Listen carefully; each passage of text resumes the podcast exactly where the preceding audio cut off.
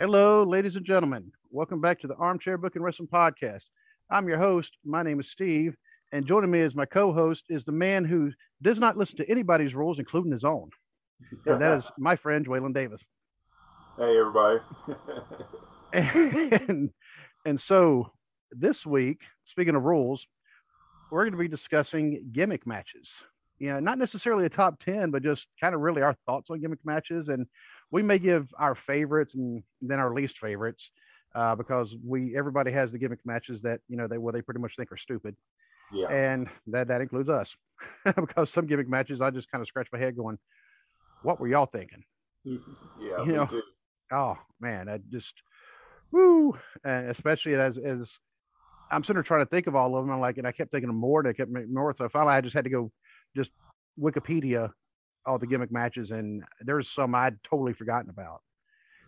You know, so um, but I think this ought to be a fun conversation. We've been talking about doing this for a while, and uh, we all said, hey, if nothing really newsworthy happens, we'll finally have a chance to do it. And well, there hadn't been a lot of newsworthy stuff over the past few days. Um, and I w- did not go to the NWF show this weekend. You know, sorry guys, but I ended up going up to Dayton to see my daughter, so wasn't able to go. And for what I understand, it was actually a pretty decent show. That's what I've been saying on Twitter. It was a pretty good show. Yep. So, uh, and I'm s- been seeing Noah. He's been wrestling in other places besides NWF, but he told me he was, you know, doing that like Battle on the Border and some of the other companies. And, um, but one of the first things I'm going to do, and I, I want to give an update on Kyle.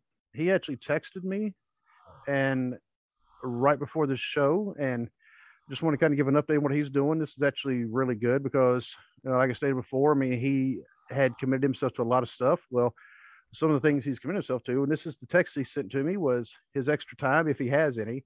He's been spending coaching 10, 9 to 11 year olds in upward football twice a week. Plus, he's leading devotions and ministry with the kids and their families. So he's, Awesome. yep, keeping himself busy and keeping himself busy in good ways. And someone else I'm going to give a shout out to. And if you've listened to the show for at least the past uh, couple weeks to a month or so, you've heard me talk about somebody who I was in the Air Force with station. I was stationed in Japan with this guy, and now he lives in Kentucky. And he had actually recommended somebody to the podcast. We haven't interviewed him yet, but uh, you know the, the person he recommended, but we're planning on it at some point.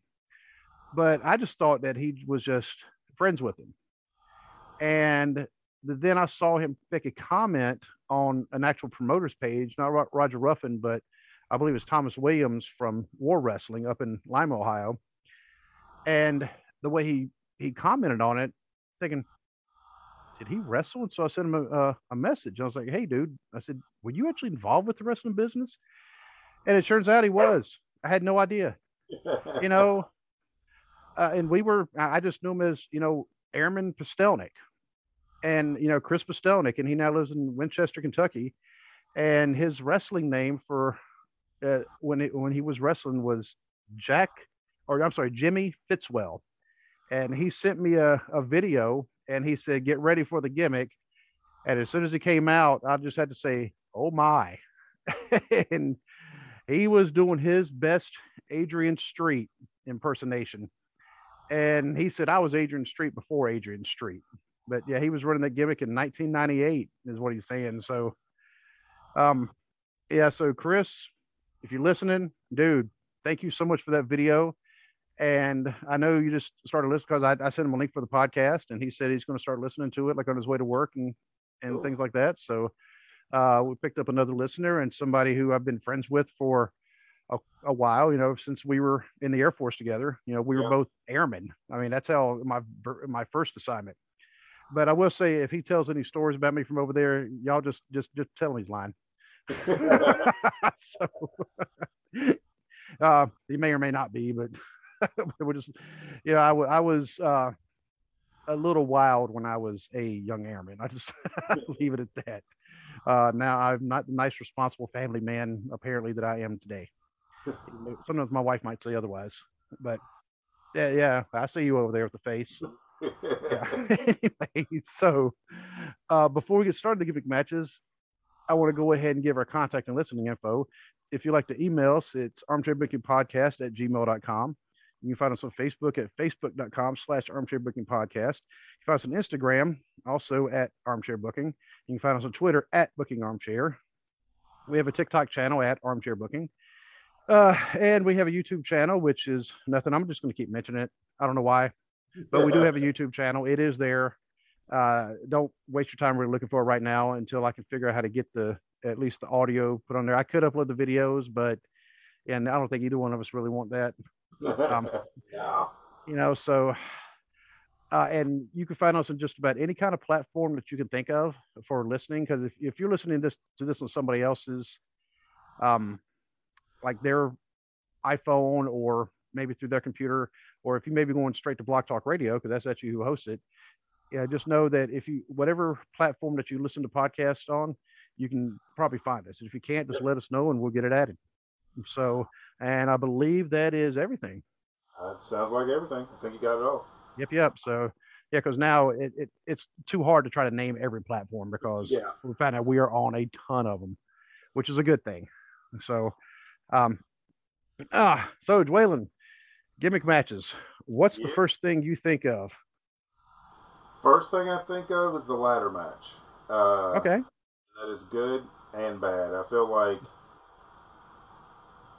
I feel like WWE has kind of oversaturated the kind of oversaturated us with ladder matches. It's like I feel like that's their go-to gimmick match when like even like the last few weeks on Raw on Raw they had a ladder match to determine the hmm. number one contender. And you know good match, very good match, especially with the talent that was involved. But it's like it feels like either every other pay per view or you know every other month on TV we're having a ladder match for something, and it's like it kind of takes away from the you know excitement of the ladder match because Right. you're you're expecting it now, and it's like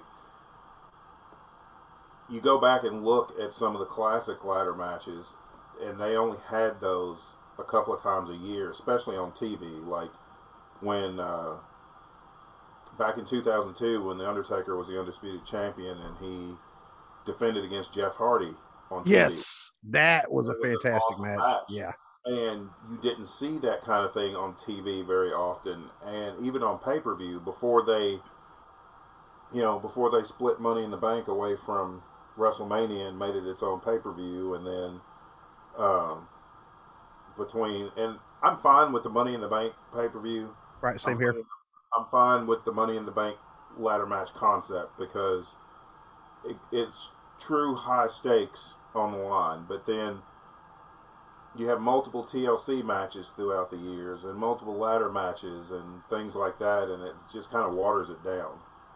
Like you see other companies using having ladder matches also, but it's very sparingly, so it makes it feel more special when they actually have one. Right. And I think they're trying to recreate WrestleMania 10 with Shawn and Razor Yeah. because that's that's like the gold standard for just just a flat out ladder match. Uh, even though Bret will tell you they they were doing the match he and he and Shawn had Him and Shawn did it in '92.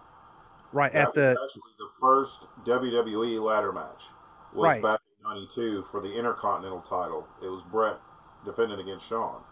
right, and that was um uh, okay. Then it wouldn't have been a Survivor Series, but it would have been before SummerSlam. Then Yeah, Uh, it was July July 21st, I believe. Uh. And I bet it was probably Bret's idea. it was Bret's idea. Yeah. And you know he brought it and had done that. They had done ladder matches in Calgary right, in Stampede Wrestling. They had had Brett had been involved in some ladder matches, so Brett brought that idea to Vince. So him and Shawn were the ones who got picked to do it on like the house show circuit and see how fans were gonna respond to it. Well, not only that, but probably showing Vince, okay, here's what you can do Yeah, with, in a ladder match and Yeah. to get to get Vince on board. and personally, I prefer like Shawn and Razor, the WrestleMania 10 ladder match, iconic ladder match. But for me, I prefer the SummerSlam '95 uh, ladder match between them. Between them, because they they had more restrictions and had to be more creative because right. they were told that they could not use the lighter as a weapon. Well, they they figured out how to anyway. Yeah, um, but and that's what I'm saying. They got really creative with it, right? And, uh, and I I like that one. I don't know. I like that one better than the other one. Oh, and I think they they probably said, okay, in the first one, this spot was good, but we can make, make it better, or just, but you know, we they made they would know the botches they made in the first one, and but they hit them very well because they're yeah. both pros, right? And um, with with like Shawn, he didn't do the splash off the the ladder; he did the moonsault, yeah, which actually looked more impressive. Yeah, and I don't think they pulled his pants down in the second match. No, know, like they like they did the first one. But, but Shawn did hit an impressive sweet chin music from him and Razor were both on, on each on a ladder, and Shawn hit chin music to Razor and knock him off the other ladder. Oh, and you know the the first one at, at WrestleMania 10, they almost um, had a disaster because they only had the one ladder. Yeah. And remember how bent up it was by the yep. time it was over with? So they yeah. after that they've always made sure to have extra ladders, and it's because of that. Yeah. Yep. And yeah, because they nobody realized what all they were going to. They, they Vince should have known what they were going to do with that ladder, but yeah, they should have because you know they laid the match out for him. At least, yes. you know some of what they were going to do. And now that match did run long, and they were told to go home, and they they ignored them. Yeah, and and it, yeah. it actually cost another match on the card, but um, but, and but ran, go ahead. In retrospect, given that pay per view, that was actually one of the weaker WrestleManias. So it What's really the only matches anybody remembers from that match was Shawn and Razor, and then Shawn and Razor, Bret and Owen, and Bret and Yokozuna. True. Uh, I mean, I remember some of the other matches, but um... I, mean, I remember them, unfortunately. But I remember WrestleMania 10 being Randy Savage's last wrestling match in WWE. In, in WWE, that's right. Because uh, now I always thought that one was a little bit better, but then again, I'm also comparing it to the one they had just the year before, which is considered one of the worst ever. Um, yeah. And then actually the one after it, which is also considered one of the worst ever. Yeah, it's like their track record for quality WrestleManias were, I mean, especially during that time, were kind of spotty. Right. Um. Yeah, because that was the Randy Savage match with Crush, that was another gimmick match, which Vince McMahon apparently did not understand what a falls count anywhere match was supposed to be. Yeah. Uh, and he almost treated it like uh, like a quasi death match or yeah. last man standing match, if you want to call yeah. it that. Yeah. Uh, because uh, what was it? At one point, Savage did try to pin him inside the ring, and the referee looked at him like, hey, mm. and so he had to he had to drag him outside the ring just to kind of pin him on the the floor. Yeah, and then and, and that was the one he tied him up with a chain in the back, and uh, I'm like, oh, what are we doing with our life? you know? yeah. But what do you think of when you think of gimmick matches? What's the one that comes to hmm. mind? Um, always, and I think this was because this was a Mid Atlantic staple that they at first did not use too much. Uh, cage match, just a flat out cage match. Yeah. And uh, part of that was because it was at the time it was used as like a feud ender normally. Yes. yes. Um, I mean, this was it. This was the rubber match. After this, they're not going to do anything else. But it, it, um, the some of the first ones I remember. Uh, well, the first one I really remember uh, because it was happening or was going to happen was Dusty and Manny when they beat um, Ivan Koloff and Don Kernodle for the tag team belts. Okay. Uh, and that's the one Manny Fernandez came off the top of the cage with a knee drop on Ivan's head. Yeah. And no nobody talks about that one when they talk about people coming off the top of the cage. That one for some reason gets ignored, but um but that one was the one where of course they they beat them Nikita, he was brand new. I mean, he, I don't even think he'd wrestled his first match yet, but he threw in something. You know, you you would assume it's something like brass knuckles, Yeah. He, he, you know, he threw it in to Don Kernodle. And of course, Dusty came over there, elbow in the head. Um, and Ivan had Manny in the Cobra Clutch. And Dusty got whatever it was. I mean, it could have been a paper cup he had wrapped around his head. And, and he and he punched Ivan in the back of the head while he had Manny in the Cobra Clutch. And of course, Ivan collapsed. Manny fell on top of him. The referee had taken a bump, and that's why he didn't see all this these shenanigans happening. right. And he kind of one, two, three, new tag team champions. And then Ivan and Nikita they proceeded to beat Don down like he stole something. Right. And that's that's when they they split up, and Don Yeah. became a face. And but yeah, that's the, I always think cage matches because that one when the plus when Magnum beat Wahoo for the U.S. title, um, when Dusty beat there for a while, it seems like no title changes happen unless they were inside a cage.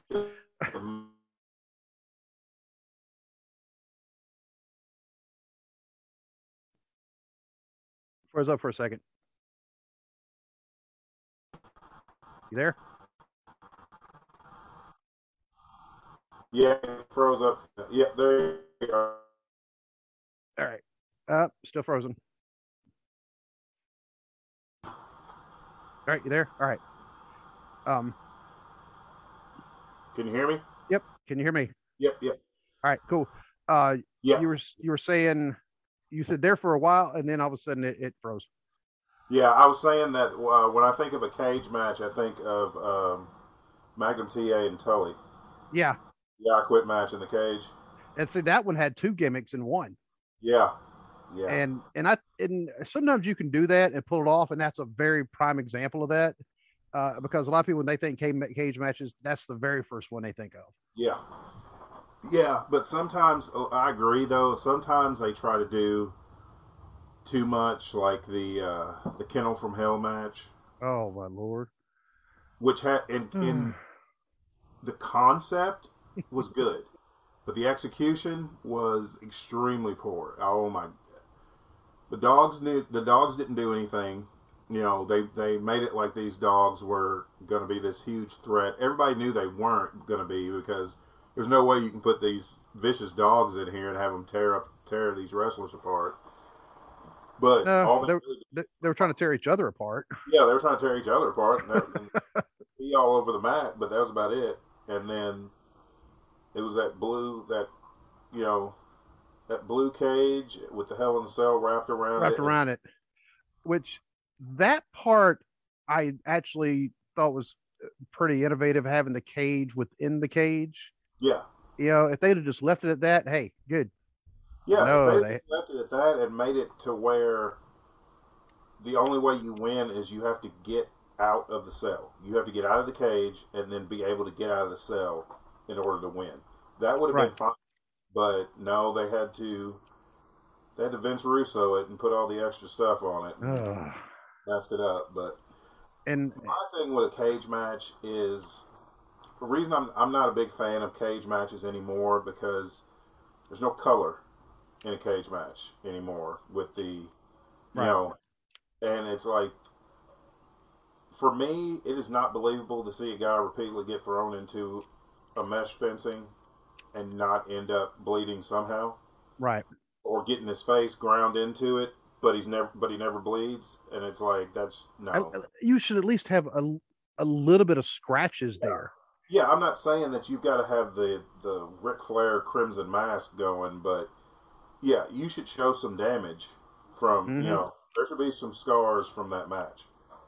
Uh, and if you want to see just a very brutal cage match that I actually asked Arn Anderson about, you know, when they're asked Arn anything, and I was like the very first question they asked, and that that had me pretty stoked. Um, almost wrecked my car when I heard it. Uh, this comes from the Armchair Booking Wrestling Podcast. I was like, "Whoa, they're asking my question," and I was like, "I need to text Waylon." but, but they, I actually asked Arn about that match. Uh, you know, I said, um, I said it is one of the most overlooked, you know, underrated cage matches, and he actually got to talk about it, and then it led into another conversation about cage matches. But he was talking about how brutal it got, and if if if you want to watch a cage match where you could see like the Andersons first of all at their finest, and you want to see the Rock and Rolls at their finest, watch that match. Yes. Starcade 86. And I mean, Ole, oh, I mean, he is just taking Ricky Morton. He's just bouncing his head off that cage every chance he got. Oh, Ole was a monster and does Oh, not he was. His his attitude towards his fellow wrestlers and towards the business in general has overshadowed his talent, unfortunately. But Ole Anderson was a beast. Yes, he was.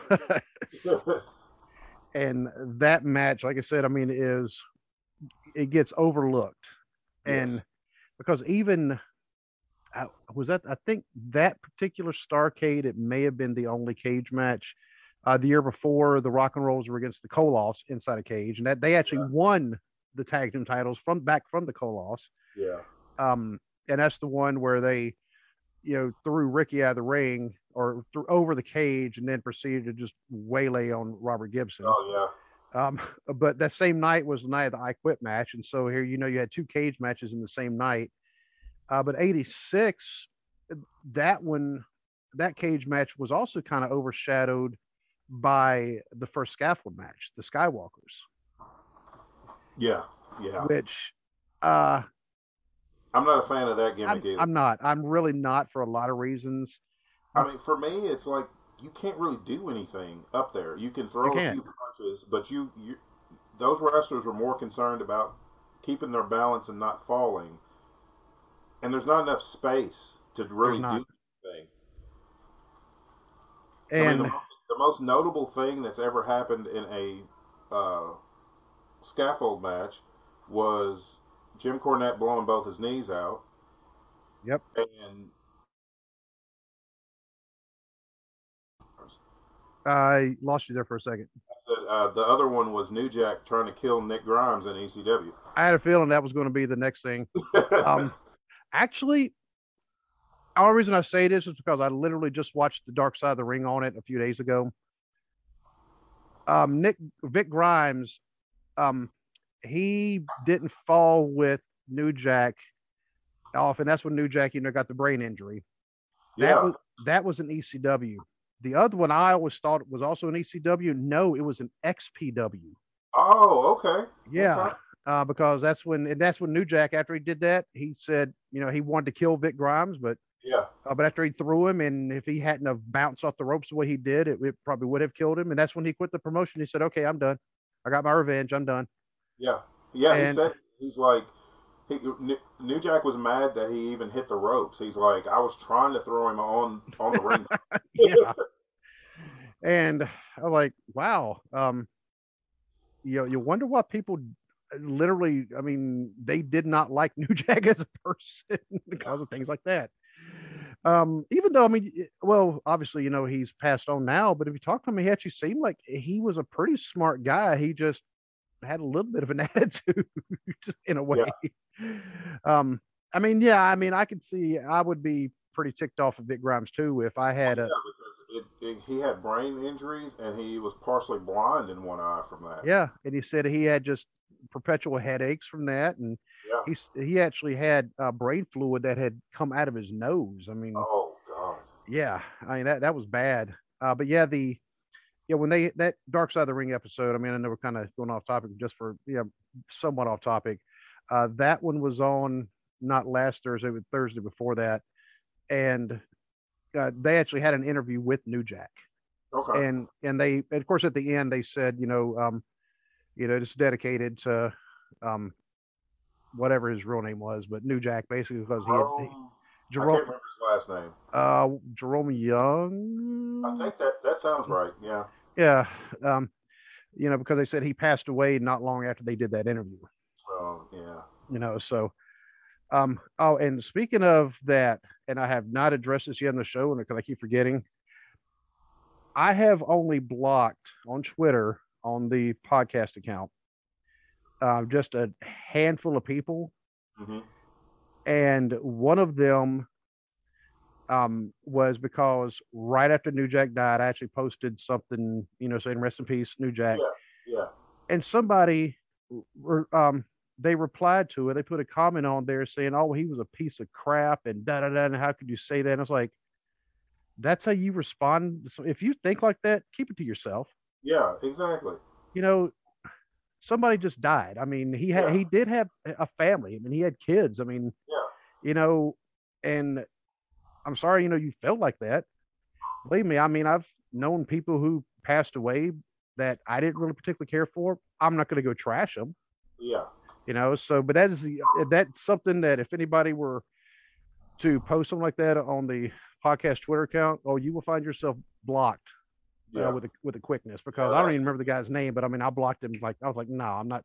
Mm-mm. Yeah, that's just uncalled for. It's like, like you said, if, that, if that's your opinion, fine, you're entitled to it, but just keep it to yourself because I mean that's still, the end of the day, that's still someone's husband, someone's father. Exactly. And yeah, so I thought that was bad. But anyway, back to the topic of the gimmick matches. Yeah, the, the scaffold match, that one with of course with Cornette blowing his knee out, and then the Midnights the very next year they did another scaffold match. Yeah, Um, I don't know why they kept booking the. Was that a Dusty? Was that a Dusty idea? Uh probably. Um I was thinking that that was a Dusty creation. and and in fact it was Bubba, it was like one of his last matches in I don't remember if they had I don't they weren't quite WCW yet, but it was one of his last matches down south before he went up to uh, wrestle for the WWF because he was actually up on top of the scaffold in that time, and that's when you know Ricky Morton hit him with the crotch shot, and when they got their payoffs, apparently Bubba's was not that much, and he's like, I was on top of that scaffold too, and Yeah, he's like, no, and he had been offered to go fight with Hogan, and so that, and Jim Cornette was like, yeah, you need to go up to New York to go fight Hogan. Yeah, you know, actually get paid. But, and I think one of the gimmick matches, and you know, it's kind of funny when you said that the ladder matches become the go-to match uh, with the WWE. I actually put in my notes something else being the go-to match, something that they've had 50 of them since the 1997 debut, and that is the Hell in a Cell. yep, yeah.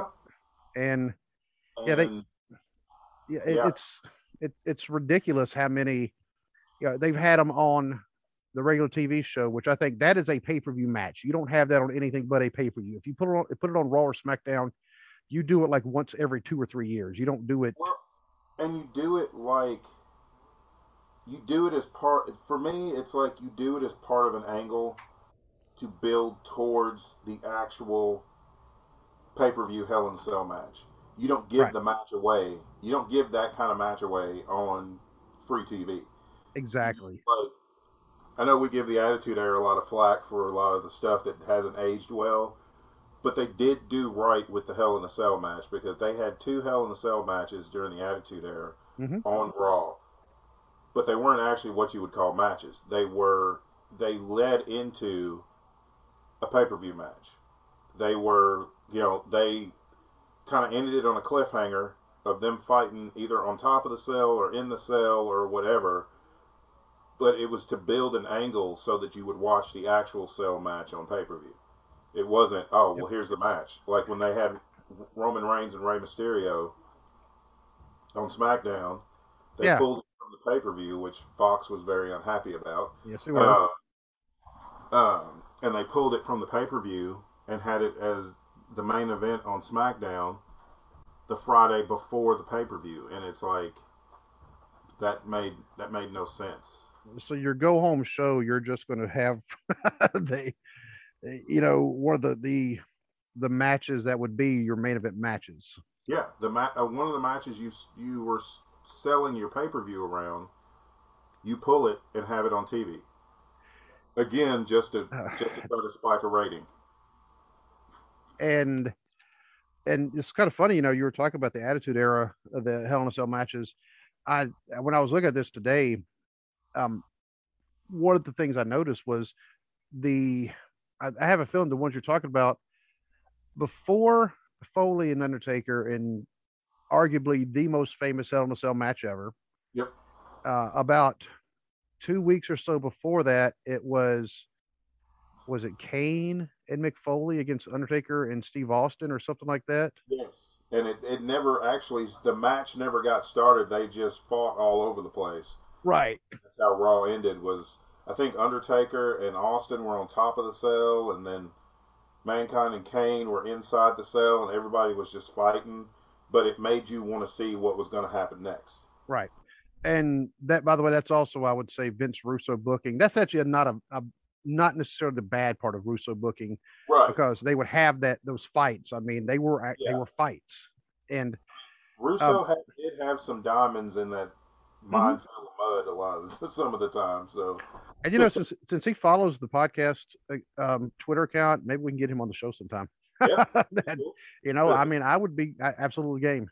Yeah, because I mean, he he's a pretty well known figure, obviously in wrestling, and yeah, um, and I don't think we wouldn't do it just for controversy. I mean, because no, no, I mean, I'd really like to like to talk to him mm-hmm. and get his thoughts, especially his WCW run. I'd like to get his thoughts on some of that yep. stuff. And we would have to remind him, dude, this is a family friendly show. You can, yes, please. Uh, and I think he would actually probably abide by that. He'd be okay with that. Yeah. But, um, but when I was looking at it, you know, they were using the Hell in a Cell sparingly then, even though you had two kind of close together, but like you said, one was to lead to the other. Yeah. And then they just had a couple in 99, 2000. They didn't have any in 2001. Nope. And then once they started the the Hell in a Cell pay per view in 2009, now it's just they've just been turning them out. Yeah, it's like they have two every. You know, they have two Hell in a Cell matches at every. They even turned it into its own pay per view, which it never needed to be. Nope. Uh, because, like we've said before on the show, Hell in Cell was designed to be the match, the feud ender. Right. That was it. You, you, when you couldn't sell your difference any other way, you lock them in a cell. They beat the crap out of each other. One man comes out, and that's it. And this year, I will give them credit. That's exactly how they used it at Crown Jewel with yes. Edge, with Edge and Seth Rollins. That's how it should be used. They need to scrap the Hell in the Cell pay per view and go back to using it sparingly. I don't think any, besides Money in the Bank, that's the one exception to the gimmick pay per views that I think mm-hmm. they need. That's the only one I think they should keep. The rest of them, they need to get rid of them. And you know, before we move on to a uh, kind of a different match in a way, um, do you realize this past June they had four Hell in a Cell matches in three days? Mm-hmm. Yep. and because uh, I was like, wow, I remember they had a bunch like right there together, but I was like, yeah, okay. So they had on SmackDown, then they had a, in a pay per view, and then uh, I'm sorry, four and four days. But either way, I mean, it was like everybody yeah. said, like, okay, guys, you burn us out. Yeah. Um, and you know the gimmick, the whole pay per view named after one particular gimmick the TLC one, and I'm I'm not a fan of tables matches just because it's they're almost anticlimactic. You know. Yeah, um, yeah, especially the only time that tables matches were ever exciting to me was in classic ECW.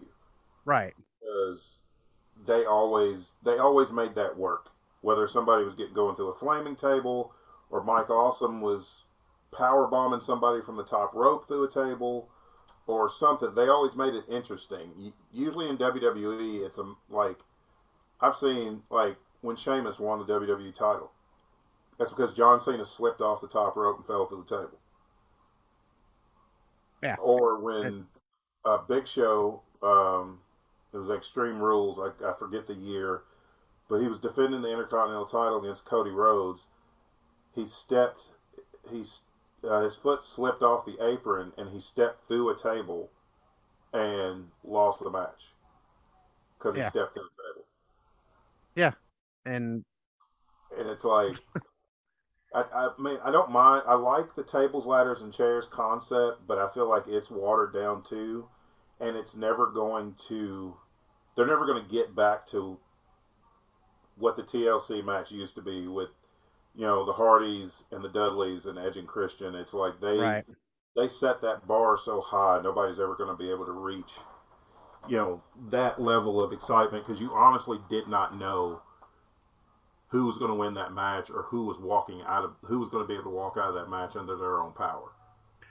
And you know those three classic matches, uh, WrestleMania 2000 and the SummerSlam 2000, and then WrestleMania X7 Yep. It, it almost feels like the Scream movies or the first three Scream movies. Yeah. you know, they're like, oh, well, wow, wait a minute, there's two killers, okay, and then the next one, Yeah. you know, and they're like, they're still to the rules, and they said number three, all everything's all all rules are off or all whatever they said. That's Yeah. what the, the third one felt like, and Yeah. yeah, that's when Spike and Rhino and Lita interfered, and they were doing their thing, and Lita was showing why her moons or not her moonsault, her hurricanrana, actually her moonsault too. I mean, they Yeah. were. I mean, she was like was one of the best ones in the business. Period. Yep. And Mhm. that's when Jeff Hardy came off the ladder um, from God, what, 25 foot, and he just did his swanton. And that one was like, okay, y'all cannot top this match. yeah. And so stop trying to have a pay per view where you're trying to reach that, Vince. Yeah. You're you're just you're not going to equal it. So And they've Uh, had some good TLC matches, but it's been a long time since they've had great one. Honestly, for me, those you know that trilogy with uh, the Dudleys, Edge and Christian, and the Hardys is just that Mhm. is the, that is the top, and then the forgotten TLC TLC four that they had on SmackDown when Jericho and Benoit were the tag team champions. Uh, that that was a great one, Uh, but Okay. to me that was the last great one. There have been some really good ones, but there haven't been great ones in a long time. and some of the the forgotten gimmick matches you just don't see anymore and i think it it i think it's just today's times. Mhm. maybe um you don't see strap matches. And No. you don't really see i haven't seen a chain match in a long time. Um, let's see um a dog collar match which a dog collar match and a chain match are two totally separate things even though they both kind of use the same concept. Um I've seen a dog collar match in AEW. It was uh, um it was that yep cody and and um Brody That's Yeah. right. Yep. Uh, I literally just uh, it, I read about that again today, and I was like, "That's right. That was his very last match before he passed Yep. away." Mhm. Uh, but you don't see them very often, and it often. And a dog collar match was a little different because you, had- to win, you actually pinned your opponent still. Yeah. You know, whereas a Russian chain match, you drag them around the corners. yeah.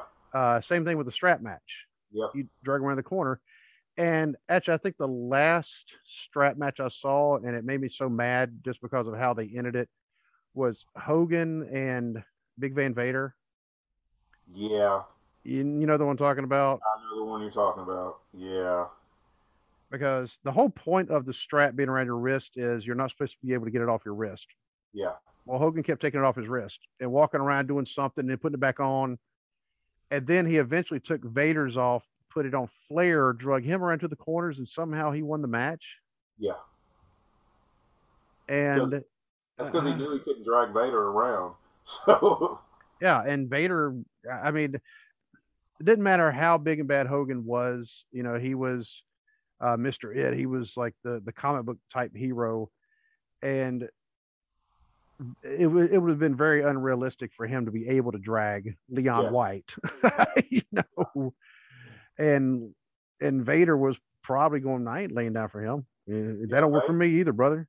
Vader was one of those guys that you didn't move Vader unless he wanted to be moved. Right. Or if you're Paul Orndorff wearing wearing bathroom shoes, Wearing, yeah, wearing shorts and flip flops, but wearing shorts and flip flops, but but yeah, that one that one ruined the strap match for me. Uh, bull rope matches, I can't think of the last time I saw one of those. I can't And- either. Um, and I think that one, well, I think that one because it was very regionalized. A bull rope match you could pull off in the southeast or southwest. You couldn't really pull it off somewhere like Minnesota. Yeah. You know, Um, it Surprisingly, I did see a good one. Um, was Dusty Rhodes and Randy Orton. It- Really? WWE started doing the Great American Great American Bash pay per view. okay. They actually had a Texas Bull Rope match, and it was actually pretty good. I mean, it wasn't it wasn't the bloody brawl that we're used to from you know the '80s when they had Right. those Texas. But I mean, for what it was from from the confines of the WWE, it was actually pretty good. Okay. Um, yeah, I'll have to have to go try to find and check that one out. Um, I think it was Great American Bash. Two, uh, I want to say 2004, but I'm not sure.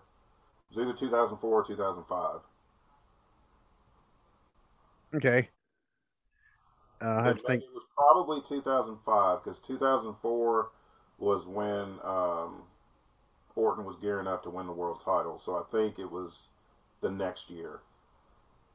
Okay, yeah, 2005 during the summer, I was actually in Korea, so um, yes, I didn't really watch any wrestling when I was over there.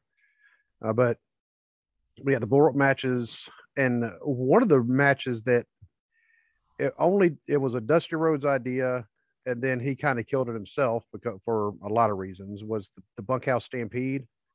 Yeah, yeah. You know, how do you have a battle royal inside a cage? I mean, That kind of yeah, that kind of. I mean, they started out good. I mean, the the most for me the most memorable one was when Luger wouldn't jump over the top rope for JJ. for JJ, yeah. That ended up getting booted out of the Horseman. But I mean, they started out good, but yeah, how do you have a battle royal inside a cage? It's Yeah. like And then then Dusty being the one to win them all, that yeah, that started, you know, setting some people off, and they were like, "All right, I'm out." You know, if he's Yeah. gonna be like that. And plus, when the first one he had was in Uniondale, New York, and yeah. It's like they don't know that- what a bunkhouse is up in New York. That No. is a very, very like Southwest United States thing. Yeah. They don't know what a bunkhouse is. They don't know what a stampede is. I mean, yeah. You know, um, nothing against them, but it's like that's more, yeah, that's more of a southwestern, yeah, it's a Texas Oklahoma thing. yeah, and uh, and so I mean, it, it made it look more like a circus act than anything, anything else. Almost, and plus, I don't think anybody could realistically see Dusty. Now, granted, Dusty, I mean, it didn't matter where he went. I mean, he always had that charisma. He could just he could Oh, talk yeah. people into the building. yeah, But for him to win all of them, just yeah, that was bad. But you know, when I was looking on the list, uh, some of the the, the pay per views which they keep trying it and it never really works that well is basically anything on a pole. Oh Lord, yes, those. I mean, I've never liked those matches ever because there is there's nothing going on. It's just two guys punching and kicking each other for a few minutes and then trying to grab a pole. And yeah, trying to climb up the pole to grab whatever's up there. The most infamous one was when in WCW when they had the the four boxes on a pole and one box Yeah. contained the world heavyweight title. And when Booker T opens one box and it's a it's it's a portrait of Scott Hall and Booker T looks on his face like, "Are you kidding me?" And then the next box had the title in it, but when Booker was trying to get it, the title falls out and hits the ground. Has to grab the title, give it to Booker T, and that's how Booker T wins the world title. And it's like, oh, no. And then they, you know, they had Viagra on a pole. Remember, it was Billy Kidman and Shane Douglas. wh- And I don't why would anybody think that was a good idea? I don't know, but it was Vince Russo booking at the time. But oh. I Oh, don't even know how that got brought into the storyline, but it was literally Viagra on a pole match. They've had And- Pinata on a pole, people's contracts on a pole, Judy Bagwell on a pole, except she was on a forklift. except she was on a forklift, She's just there like this, trying to like not fall the whole Yeah. time. You could tell she was scared to death, and it's like, and none of these, in the grand scheme of pro wrestling, none of these are remembered fondly. No, they're not. Even Sting and Jake Roberts, when they had it was the spin the wheel, make a deal, which I actually am okay with that concept, by the way. I do like that concept. They just brought that back for uh, Halloween Havoc on NXT last week.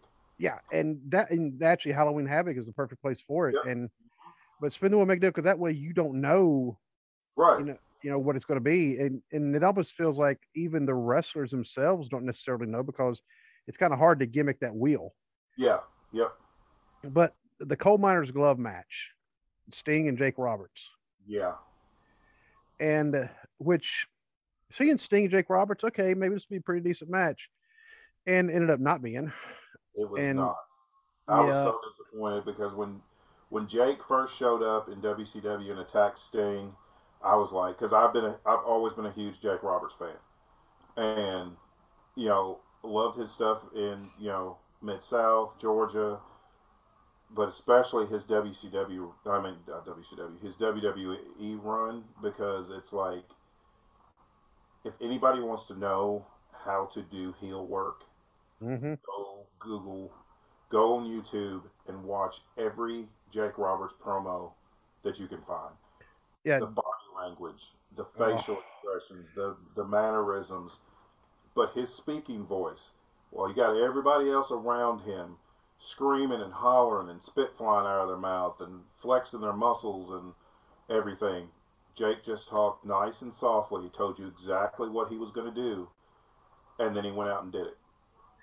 and you know, I, I said Dusty could talk you into the building. Jake would scare you into the building. Jake would scare you into the building, and when he looked in the camera with that little look, with that look he had, and said, "Trust me," it was like you you get. I always got I got chills. Oh, yeah.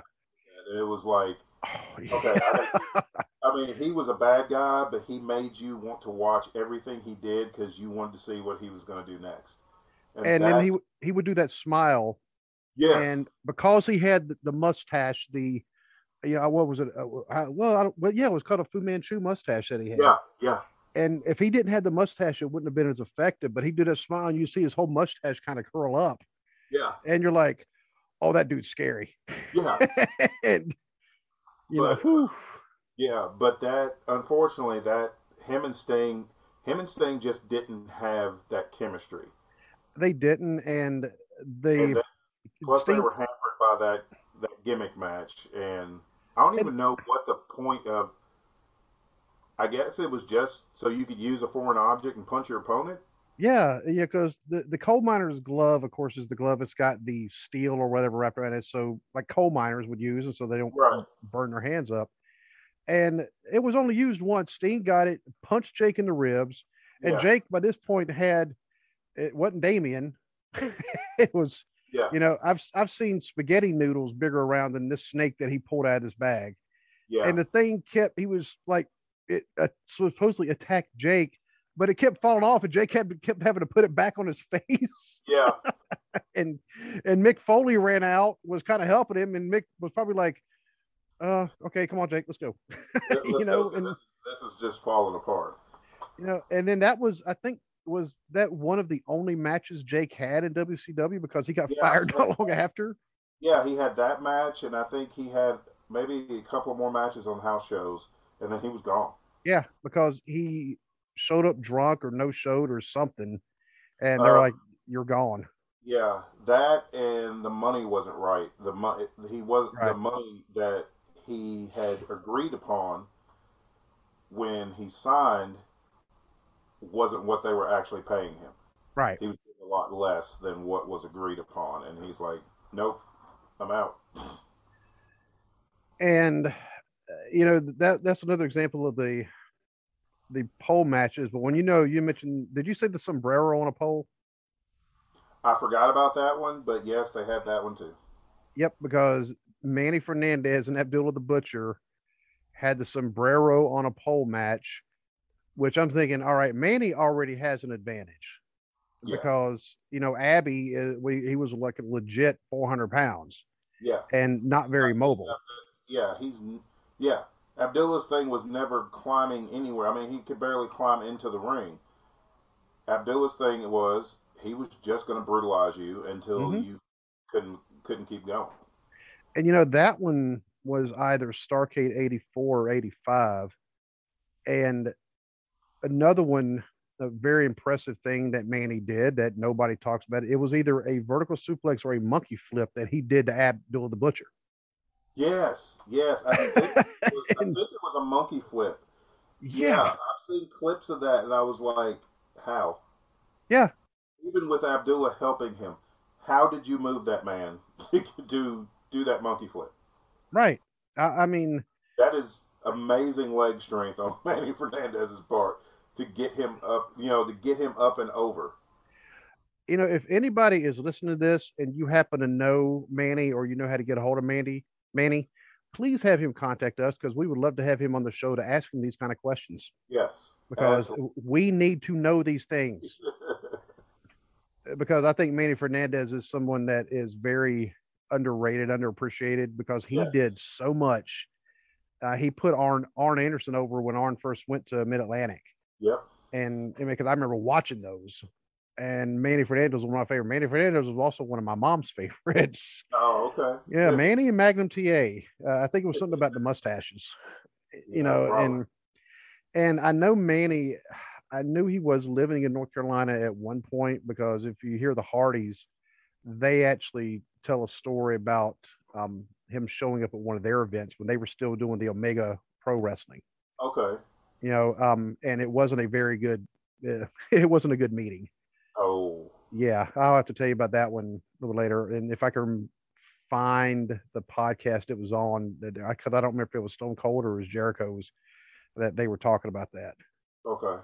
But um, but yeah, but I mean, I would still love to have him on the show just to you know, tell those stories and just to ask him those questions. We need to know, dude, you came yeah. off the cage, knee dropped Ivan in the head, nobody talks about it. You monkey flip Abdul the Butcher, nobody talks about it. Yeah. And even his even his tag title run with Rick Rude, no, they don't. You know, yes.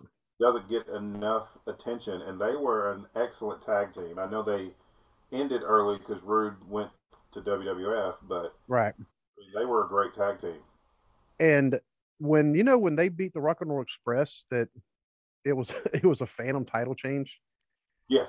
Yeah. Yep. So uh, a lot of people want to talk about those either, but uh, it's ironically enough today when I was listening to uh, the Bruce Pritchard podcast, something to wrestle, and he was talking about uh, Mid South.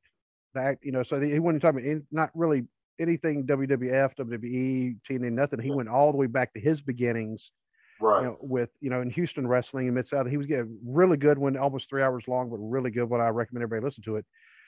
But they actually got to talking about gimmick matches, and I was like, oh, don't let them. Ah, but. it's like no, no, no, no. But I mean, and this is one of the things. But it kind of leads into that, and I just want to let everybody know, Joel and I, we've we've actually been talking about this for a while. This was before I heard uh, the Bruce Pritchard's podcast.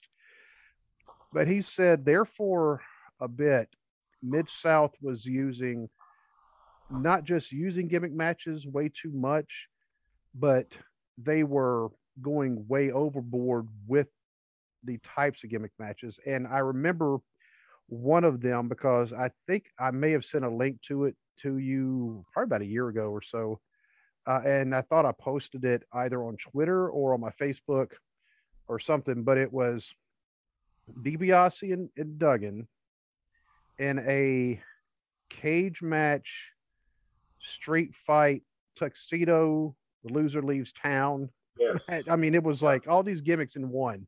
Yeah, it was like yeah, there was like four or five gimmicks in one match, and it yes. was like talk about overkill.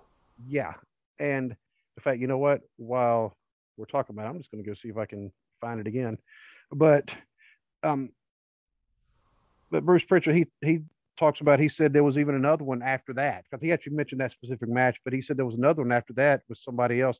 And once again, it was also a loser leaves town match, but it was the same thing in a cage, which with something on a pole uh, with the cage. Wow.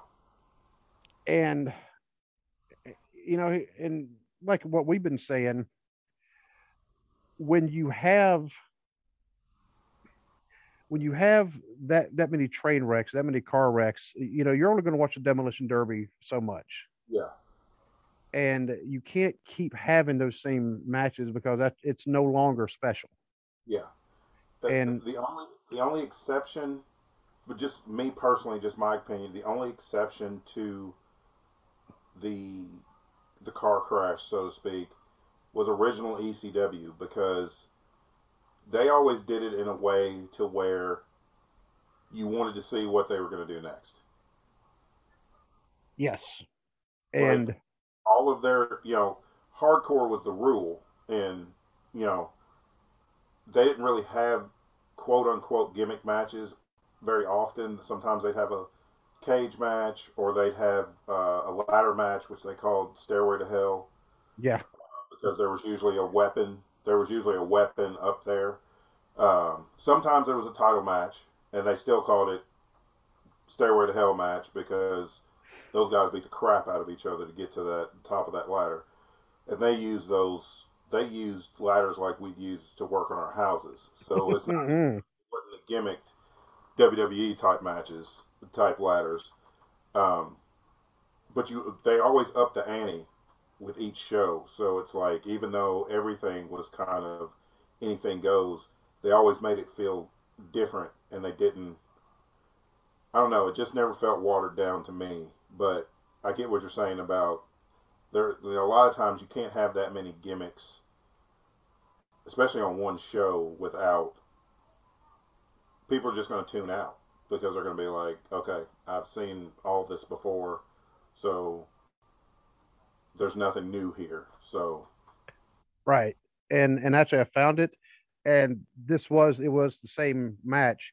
Ted DiBiase, Jim Duggan, tuxedo, street fight in a cage, coal miner's glove match, loser leaves town. oh Lord, I mean, this was in Houston. Uh, it was Mid South Wrestling, but it was in Houston. which stipulation decided the winner? Um, I mean, they did it in Use the coal miner's tuxedos. Glove to hit your opponent, rip off their tuxedo. Um, I don't. Uh, you know, and I remember the tuxedo thing was that was a thing for a, a little bit. Don't know why, uh, because the tuxedos really didn't add anything. It was just two guys fighting in tuxedos, yeah, and because Jimmy Valiant and Paul Jones had that at Starcade '84. Actually, they had a tuxedo, uh, a tuxedo match. I don't remember if it was actually called a tuxedo street fight, which it probably was, but it was a loser leaves town for 90 days because Jimmy Valiant lost and I cried.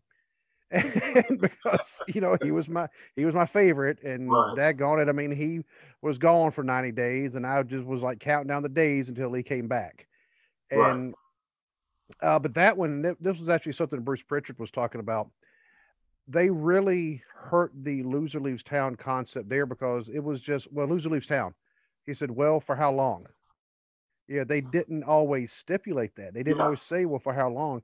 And I want to say this was uh, this was in 1985.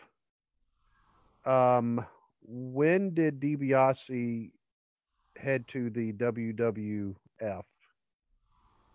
um, trying to see. Let me see.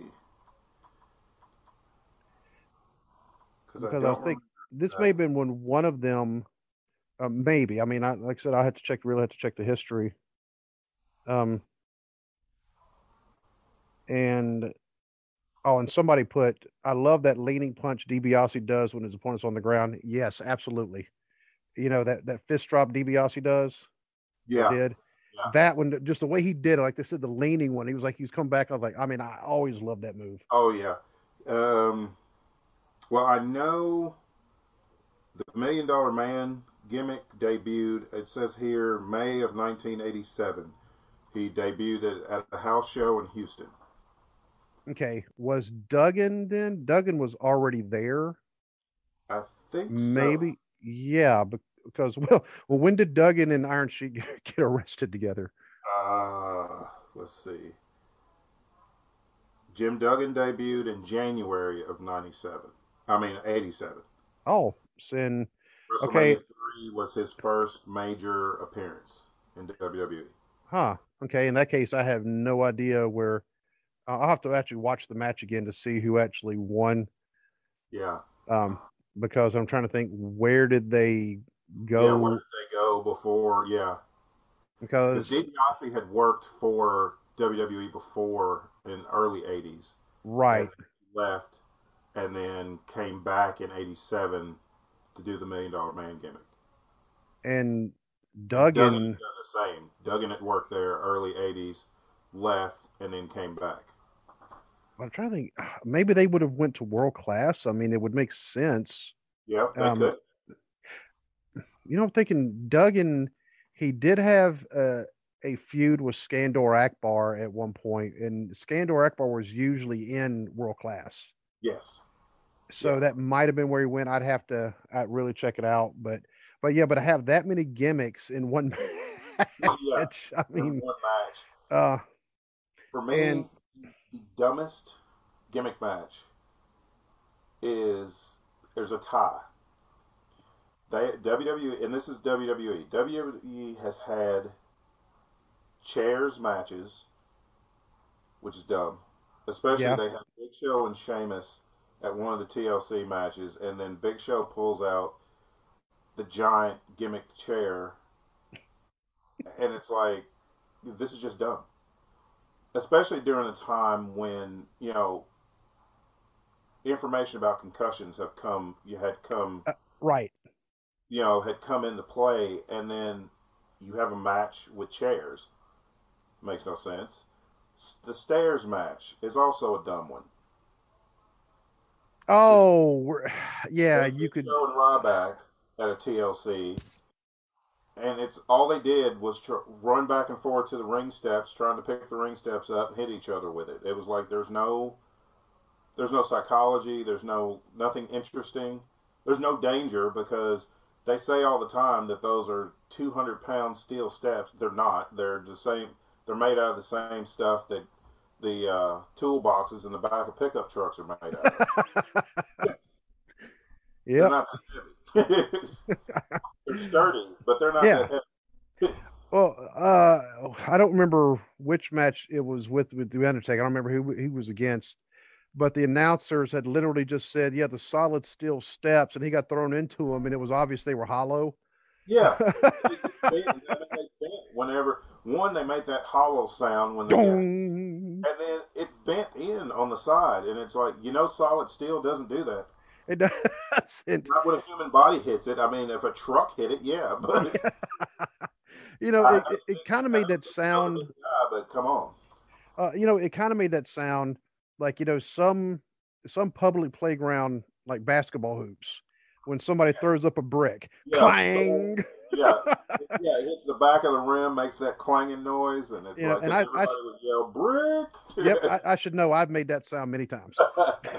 so, but, um, but yeah, but having something like that where they should have realized, okay, if that's the stipulation of the match, that means that they're going to have to bring it into the match because if not, it's just stupid to even have that stipulation. yes. And so then that's all they're going, like you said, all they focused on was that. Then you hit it with the steps. Okay, now what? And Yeah. and you know, I still remember back in the day when throwing your opponent's head up against the the uh the ring, like the pole, Yeah. you know, that steel pole there, that used to be a disqualification. Now it's in every match. Yeah, that was a DQ or that was the knockout shot. That was usually Yes. Th- that person got counted out because they could not continue. Yeah, and now, well, now, like you said, it's in every match. But part of the reason is in WWE, it's like you have that LED board that's covering Yes. the ring post. So it's like they always say, you get thrown into the ring post. No, they got thrown into an LED board. Yeah. It's every once in a while they'll actually crack it. They're like, it's like, uh oh. Yeah. Our bad. around the ring, like they'll throw them into the apron and they'll crack the LED board and it'll go out. And I'm thinking Vince is throwing a fit back there because they just Yeah. broke that. So uh, I've noticed that they don't have the LED board as much anymore. Yeah, And and um, let's see, the dumbest besides the Judy Bagwell on a forklift match. um, Judy Bagwell. oh, She on a pole. She was one half of the WCW Tag Team Champions with Rick Steiner. oh. And see, Vince Russo, uh, that's why we need to have you on the show. We're going to ask you the questions. Yeah, I have to. Yeah, I would love to ask him the questions because I want to know how much of these booking decisions were his and how much, you know, were what was he told to do or how much freedom that he had. I would love to know. I would love to talk to him and know exactly how much freedom that he had with all this. Oh, uh, mm, yeah, mm, yeah, it does People have always said that with WWE, he had Vince McMahon as the filter to be like, no, we're not doing that Mhm. idea. No, we're not doing that idea. And in WCW, he didn't have that filter. But I'm wondering how much of that is truthful or how much of that has just been become legend over the years Yes. of pro wrestling. Well, I know Jim Cornette hates him and has been very open about how much he hates him. Yeah. And you know, but Cornette, he's another one I'd love to have on the show. However, you say Jim, no cussing, and it- well, deals off. and Oh, say, yeah, but I oh, don't- only that, you say Jim, no politics, no religion, up, deals off. Yeah, because I don't think Jim Cornette could do it without cussing. I just don't. No, oh, well, I mean, I think he could, but um, actually, the one who could not do it without cussing is Rip Rogers. Yeah, you- no, if- Rip could not do it without if- cussing. If you've ever heard an interview with him, I have, and I agree. Jim could do it, uh, but I don't think it would have the same effect. I don't think it would have the same punch because that's that's part that's Jim Cornette. It's Yeah. like he's just unfiltered, and that's what makes his topics interesting. Even if you don't agree, and I don't always agree with, you know, Jim Cornette's views on wrestling, on today's wrestling right? but he is, you know, he is knowledgeable and he is interesting to listen to. I will say that Jim Cornette is one of the greatest wrestling minds out there. Period. Absolutely. Yep. Again, another one who is vastly underrated as far as one of the great minds in the sport. Yes, and it's because it's overshadowed by his mouth, Yeah, yeah. and uh, because I mean his, he is a walking wrestling encyclopedia. Yeah. Yeah. I, I mean, it, it's just amazing. Uh, but trying to think, you know, because Jim Cornette, of course, he was involved in the Skywalker's match and he blew out his Yeah. knee. Uh, I mean, and that was, you know, poor guy. but He was involved in some tuxedo matches with Paulie. Yep. And but the dumbest match I think I have ever seen for a lot of reasons was the Punjabi prison match. Okay. Uh, the only Punjabi prison match that I actually liked, because it was just a train wreck, which I feel like it was designed, was when Jinder Mahal was the WWE champion and he was defending against Randy Orton. Randy Orton. and he had the Singh brothers constantly interfering, trying to help him win. And the Singh brothers are bump machines. And They were. Those dudes enough credit for putting their body on the line because those, those dudes were bumping their tails off all the time, you know, getting guys over. But that was actually entertaining because It was so bad it was good. It was yeah, it was so bad it was good, but it was a train wreck. It you know the whole time I'm, I'm enjoying that match, but every other one was terrible. But honestly, the reason why though people won't admit this because people despise Jinder Mahal as WWE champion. I don't. I thought I. I don't either. I mean, I, I good look, good move set. Yeah, he carried himself like a champion. He, you know, his promos weren't bad. It's not his fault he was given garbage to say. Right. you know, your employer says, "Here's your script to say," You've got to say it. You know, especially if you're the champion. But him and Randy Orton actually had good chemistry together. So Mhm. They they actually worked well together. Randy's even said he liked working with Jinder Mahal. But then you had the great Khali, who never had any business being a wrestler. He got signed because he was big hmm and that's it. Because he had no mobility, no mobility in the ring, nothing. And they put him in the ring with Batista. You could get great matches out of Batista, but the, he had to have the right opponent. And Yes. Great Khali was not it.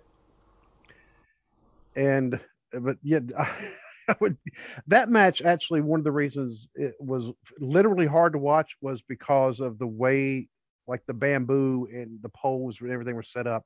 So Yes. it was literally hard to watch because Yeah. you couldn't get any visibility. Uh, but Yeah, it was hard to watch. It, it, but the one with Mahal and Orton, the camera work was good. They did more inside. They did more camera stuff inside the ring where the bars weren't obstructing what you saw. So I get maybe that's why it was better for me to watch that one. But yeah, all the other ones, Undertaker and Big Show, which was supposed to be Undertaker and Khali, but Khali uh, got injured, and so they had Big Show fill in. That one was terrible. They've only had a few, and only Orton and Mahal was worth watching. Uh, but the Undertaker, if they're ever going to have a gimmick match with the Undertaker, we know the match that they should have had. The casket match. Casket match, exactly. Yeah. And the the casket match, I don't. They've borderline overused it, but the reason I say that is because of when they threw Undertaker and Rusev into a casket match for yeah. no good reason at one of the crown jewels. And that yeah. it made it, no sense. Yeah, they're like, okay, an Undertaker and Rusev in a casket match. I was like, why? Yeah. Well, it's like at WrestleMania 22 when they had Undertaker and Mark Henry in a casket match. Why? For a casket match, there was no no real build for that match. It was just we got Undertaker on the card. We don't have anything for Mark Henry to do. Let's have them feud for you know three four weeks before the pay per view, and then for some reason put it in a casket match. And uh, it's no, not all the time. Come on, and yeah. and, and there have been anchor casket matches, but there have been some good ones too, like Shawn and uh, Shawn and Undertaker Royal mm-hmm. Rumble '98, where Shawn messed up his back taking yep. the bump the coffin. That was a good one because not only did it end the Undertaker Shawn Michaels feud like it was supposed to, that mm-hmm. was the Kane interfered, cost Undertaker the match. Kane sets fire to the ca- to the casket, which led into their feud. It it worked, you know, it worked for everybody. It worked, cleared up all the storylines all the way around. Um, Undertaker and Kane have had some good casket matches. Um, Undertaker and Randy Orton, when he was feuding with Randy Orton um, on SmackDown, they had they had a good casket match. But yeah, that one with him and Rusev on a random crown jewel, I don't understand that at all. There wasn't even any build for it. They just announced it. And then they switched it, and it was going to be Chris Jericho. And then they switched it back to Rusev. And it's like, why? And, you know, I was thinking that's, um, for me, it's not the first time they've had Undertaker just thrown in a a specialty should be the match in or the the angle ending mm-hmm. match, but instead it's just a random match, and it was uh, the WrestleMania in Dallas where it was him and Shane in the Hell in a Cell for no good reason. Yes, none. Yeah, there was no reason to have that in the cell. And it was just to it was just to get the WrestleMania moment of Shane off the cell. Yeah, which um, I remember it because that was also one of the first WrestleManias, which lasted like you know twelve hours. Yeah. Uh, because I'm sitting there trying to watch that if I'm watching, and I'm, um, I, I, just happened to wake up, and I by this point I had already uh, moved it from my TV to my phone, so I could lay down and, and kind of watch it without you know keeping keeping my wife up. But when Shane went off that cage I mean, I just yelled, "Holy!" Yeah. And I heard, "Honey," I mean, and she kind of like backhand slapped me in the ribs because I just woke her up. And yeah, but I mean, it was. I mean, like you said, it was so Shane could have his moment. Yeah. You know, him jumping off the cage again. Yeah. And you know, but there was the part of the stipulation was if if Shane won, he would get control of Raw if he lost, I don't remember what the other stipulation was. There was something, something that they never brought up again. They brought it up one time on Raw leading into WrestleMania. There was supposed to be some documents in a lockbox. Yeah. Vince never wanted to see the light of day. Shane was basically like, if I win, you know, you pick my opponent. If I win at WrestleMania, then the contents of the lockbox will be revealed, and then he'll run, and then I'll run Raw. If I lose, I don't get to run Raw. Right.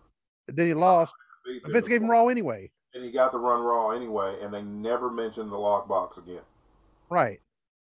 You know, it's kind of like the whole thing when Baby Doll came out with the manila envelope and it supposedly had pictures of Dusty Rhodes and something. They yeah. they never actually came out and revealed what it was because Baby Doll was fired not too long after that. Yeah, and it's like that angle was just gone. Um, yep. Personally, I think the best gimmick match War Games. Early War Games. Early War Games. Before, let's see, after 96, terrible. Yep.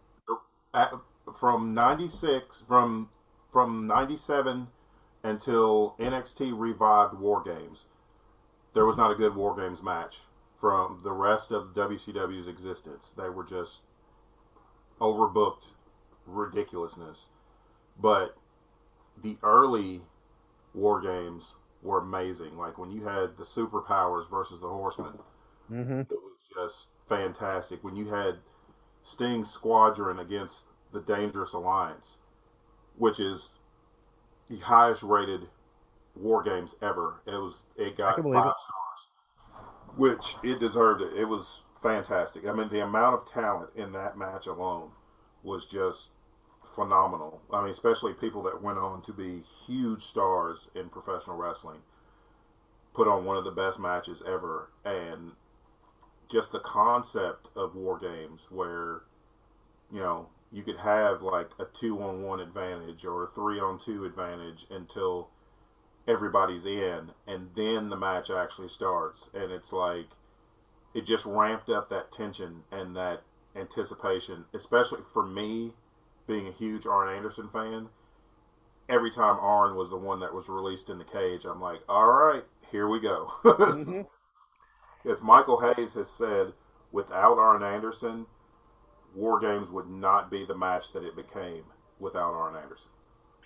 And I don't know what the odds of this are. You know, we're, we're going to have to get a mathematician to let us know, somebody who's a calculus major what are the odds of every time they did the the coin flip, the heels every time had the advantage? Every single time, yeah. every single time.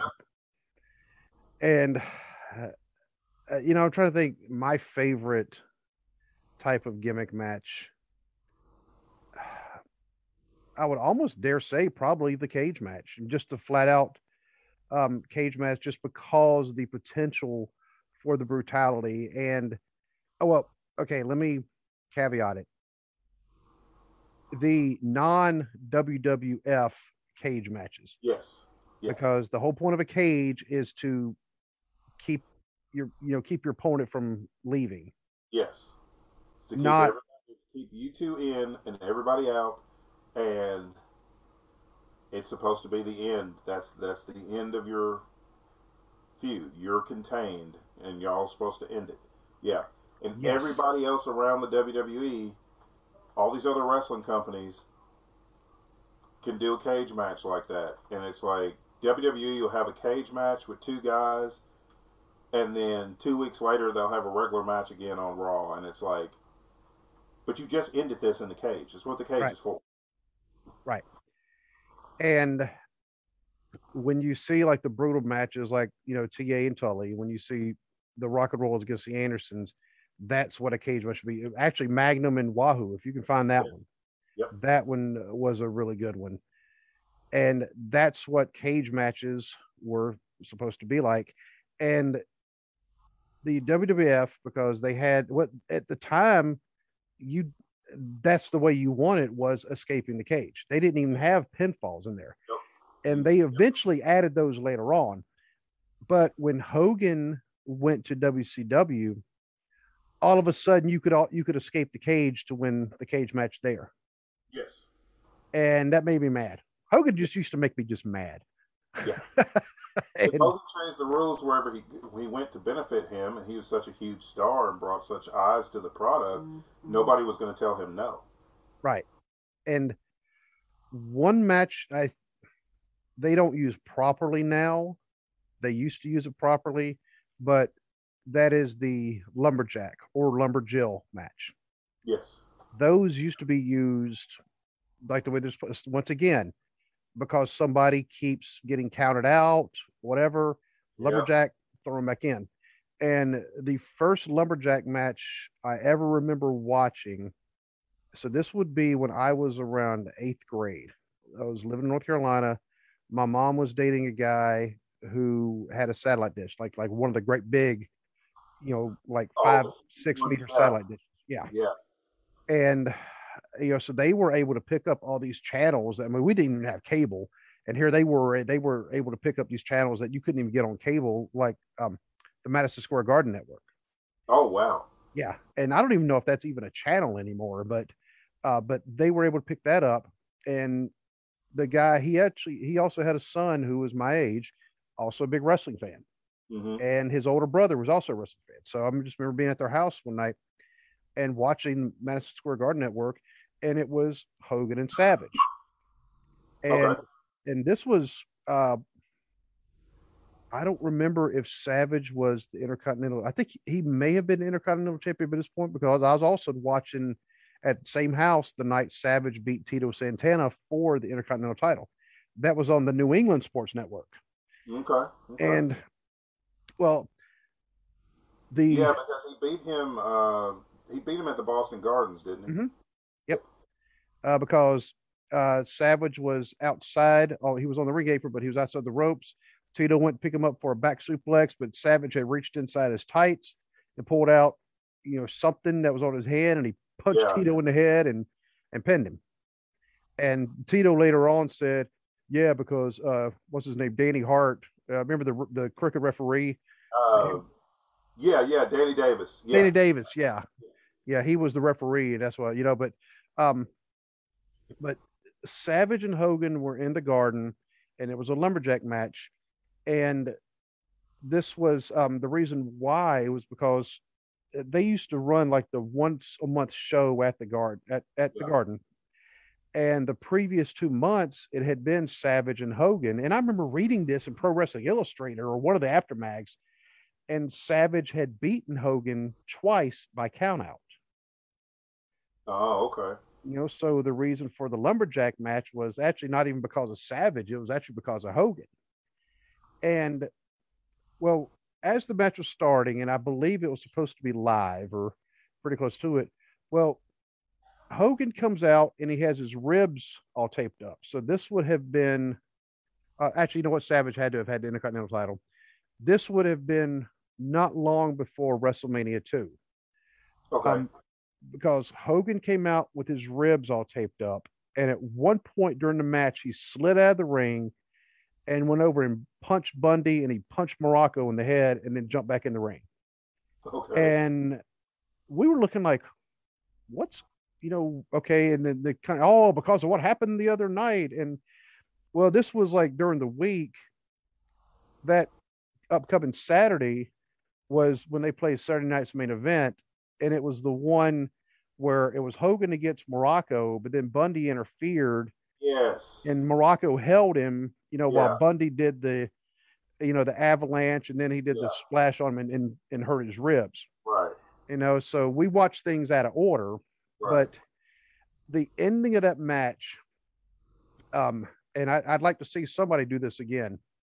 Hogan threw Savage, and if you're looking at the screen, just imagine, okay, he threw him into the ropes away from, I guess, the hard cam. Okay. And then as soon as he threw him, he ran to the next ropes over what would be to, you know, you're looking at it, be to your right. Yes. What the faces were on the other side of the side where Hogan threw Savage. They reached in, tripped Savage, and he, boom, he falls on his face and kind of rolls over on his back right as Hogan comes over the leg drop, boom, and then one, two, three, it's over. Uh, yeah. So it was the way they did that. I was like, all right, that was actually kind of cool. The way they just, you know, they they timed it up perfect, and you know, but um, but yeah, nowadays a lumberjack match, you know, as soon as they have it, two minutes into it, everybody's in the ring fighting. Yeah. Though there's a lumberjack match that I've never seen that I would love to see. It was Tully Blanchard uh, and Ricky Morton. It was in the Omni in Atlanta and it was a lumberjack belt match mm. where all the lumberjacks had belts, and if you got thrown out into the oh. ring, you got you got whipped in. That, that's right. I remember hearing about and those. I would love to see that match because you know it's a good one because you know Ricky Morton and Tully Blanchard. We're going to yeah. have a great match regardless. And with that added, that with that, it's kind of two stipulations in one. It's sort of like a strap match, except the lumberjacks have the straps, but it works yeah. within the confines because the story leading up to it was Tully and Arn were feuding with the Rock and Roll Express, right? And Tully Blanchard had hit the ring and attacked Ricky Morton and had whipped him with a belt. With a belt. National yep. television. So that's what led into that match. Wow, just bring me back, bring me back to some Saturday mornings. Um, uh, you know, and we're actually getting kind of close to um, the time, but I was sort of thinking, you know, some of the other matches we haven't mentioned, you know, a barbed wire match. Um, yes. You know, that's another one that if you ever, people, you ever want a good one, find the sheep herders and the fantastics. Yes. Find the sheep herders and the fantastics. Find Terry Funk and Sabu from mm-hmm. original ECW, where Sabu tore his bicep open on a piece of barbed wire. And, yes. Oh, that was so gross. Yeah, and just wrapped athletic tape around it and kept going. Kept going. Um, actually, find the sheep herders and the invaders. I mean, if you really want to go back, yeah, yeah, and and if everybody's wondering who were the sheep herders, uh, it was the bushwhackers before they uh, became like kid friendly. Yeah, before they were goofy, they yeah. were they were maulers. Man, they were vicious. They were great. if you want to see ECW before there was an ECW, go find the sheep herders. Yeah, any sheep herders match. Any sheep herders match. And they had uh, one objective, and that was to brutalize their opponents. Mm-hmm.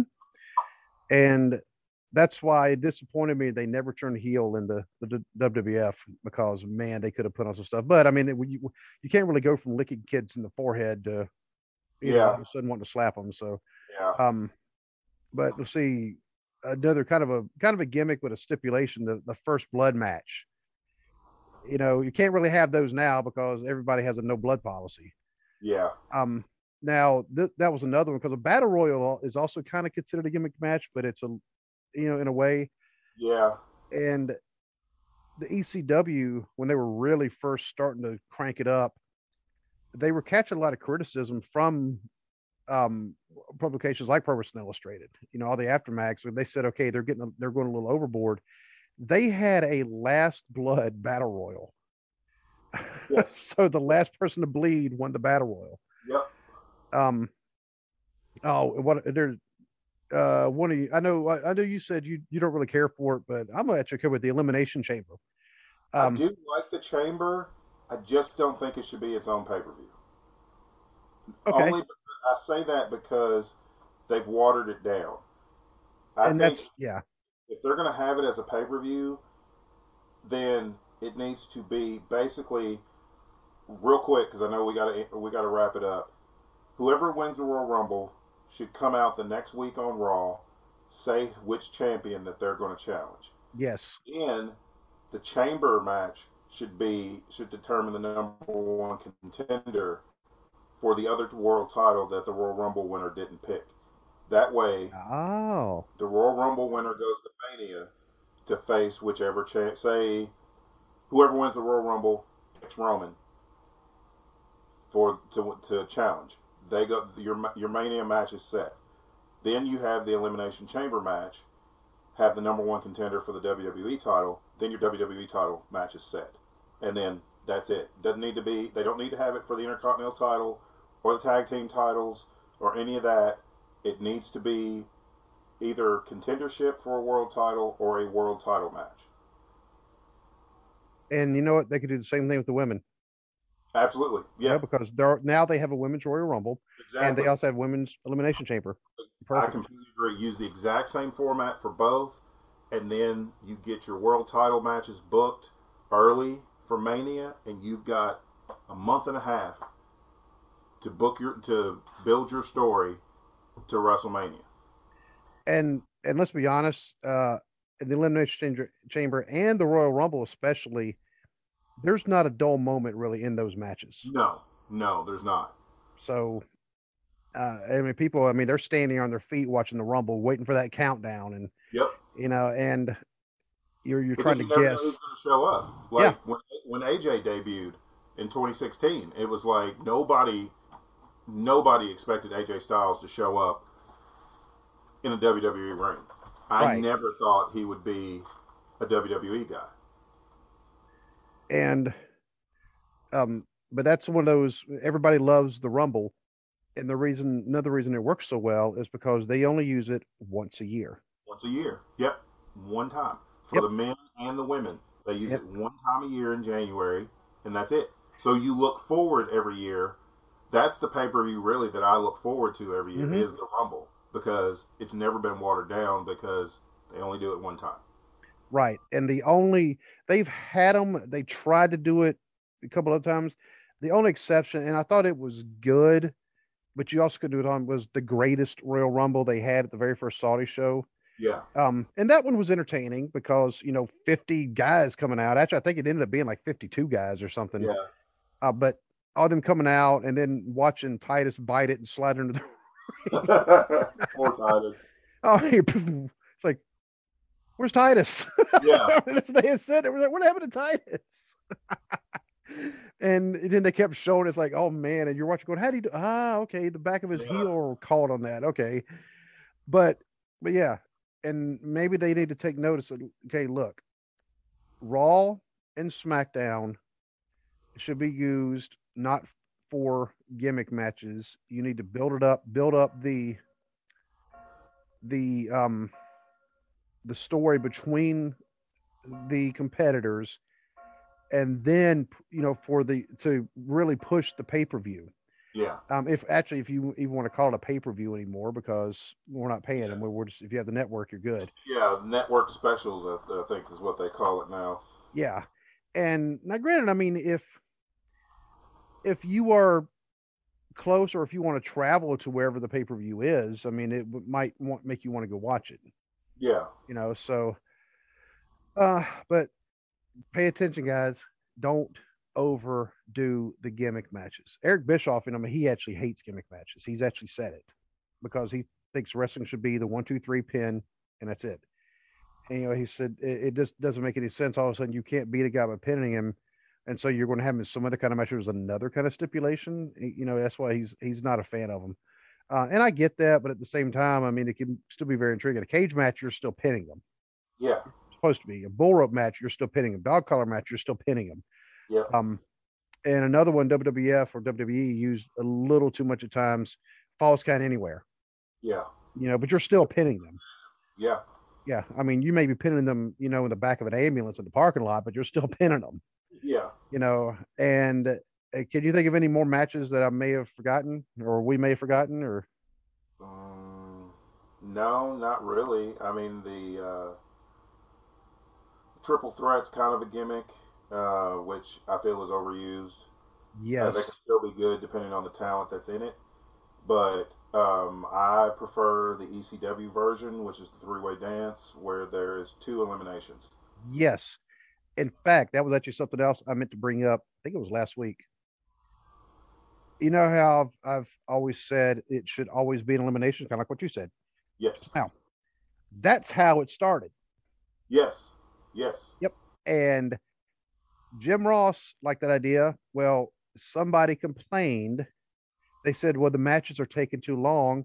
So Vince changed it, and now it's being used so a champion can lose their title without actually losing their title. Which is a ridiculous concept that I Yes. I know that they do it to to build intrigue. I think that's just dumb.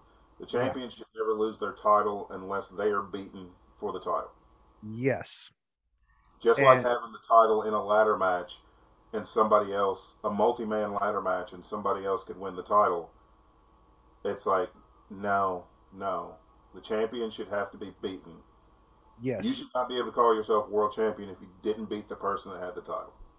And you know, at least Elimination Chamber, it is an elimination match. If the Exactly. champion's in it, they do get eliminated at some point. Yes, if they if Um, yeah, in the elimination chamber, that's different. Yeah, because they get they you know if the champion gets eliminated early, then you're guaranteed a new champion. But somebody pinned the champion to get rid of them. So. Oh, oh well. I mean, I'm pretty sure once we stop recording tonight, as I'm going to sleep, I'll probably think, think of some other gimmick matches that we've Me forgotten. That, that's Yeah. the way it works. I mean, that's just life.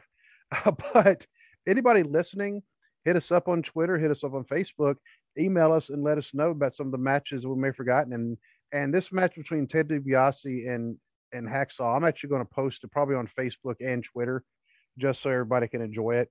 Yeah. Because I mean, you how many how many more gimmicks can you have in one match? yeah. You know, um, the only thing that I guess they could have done, maybe they could have put barbed wire, wire around the ropes inside the cage. And, And- set everything on fire. yeah, set everything on fire. You know, I'm not a fan of the fire matches just because I mean the the chance for injury is a little too great, depending. You know, um, but yeah, another thing, watch that XPW um, Dark Side of the Ring, dude. I mean that I one, need to watch that. I, I missed Yeah. that one. I'll have to watch that one.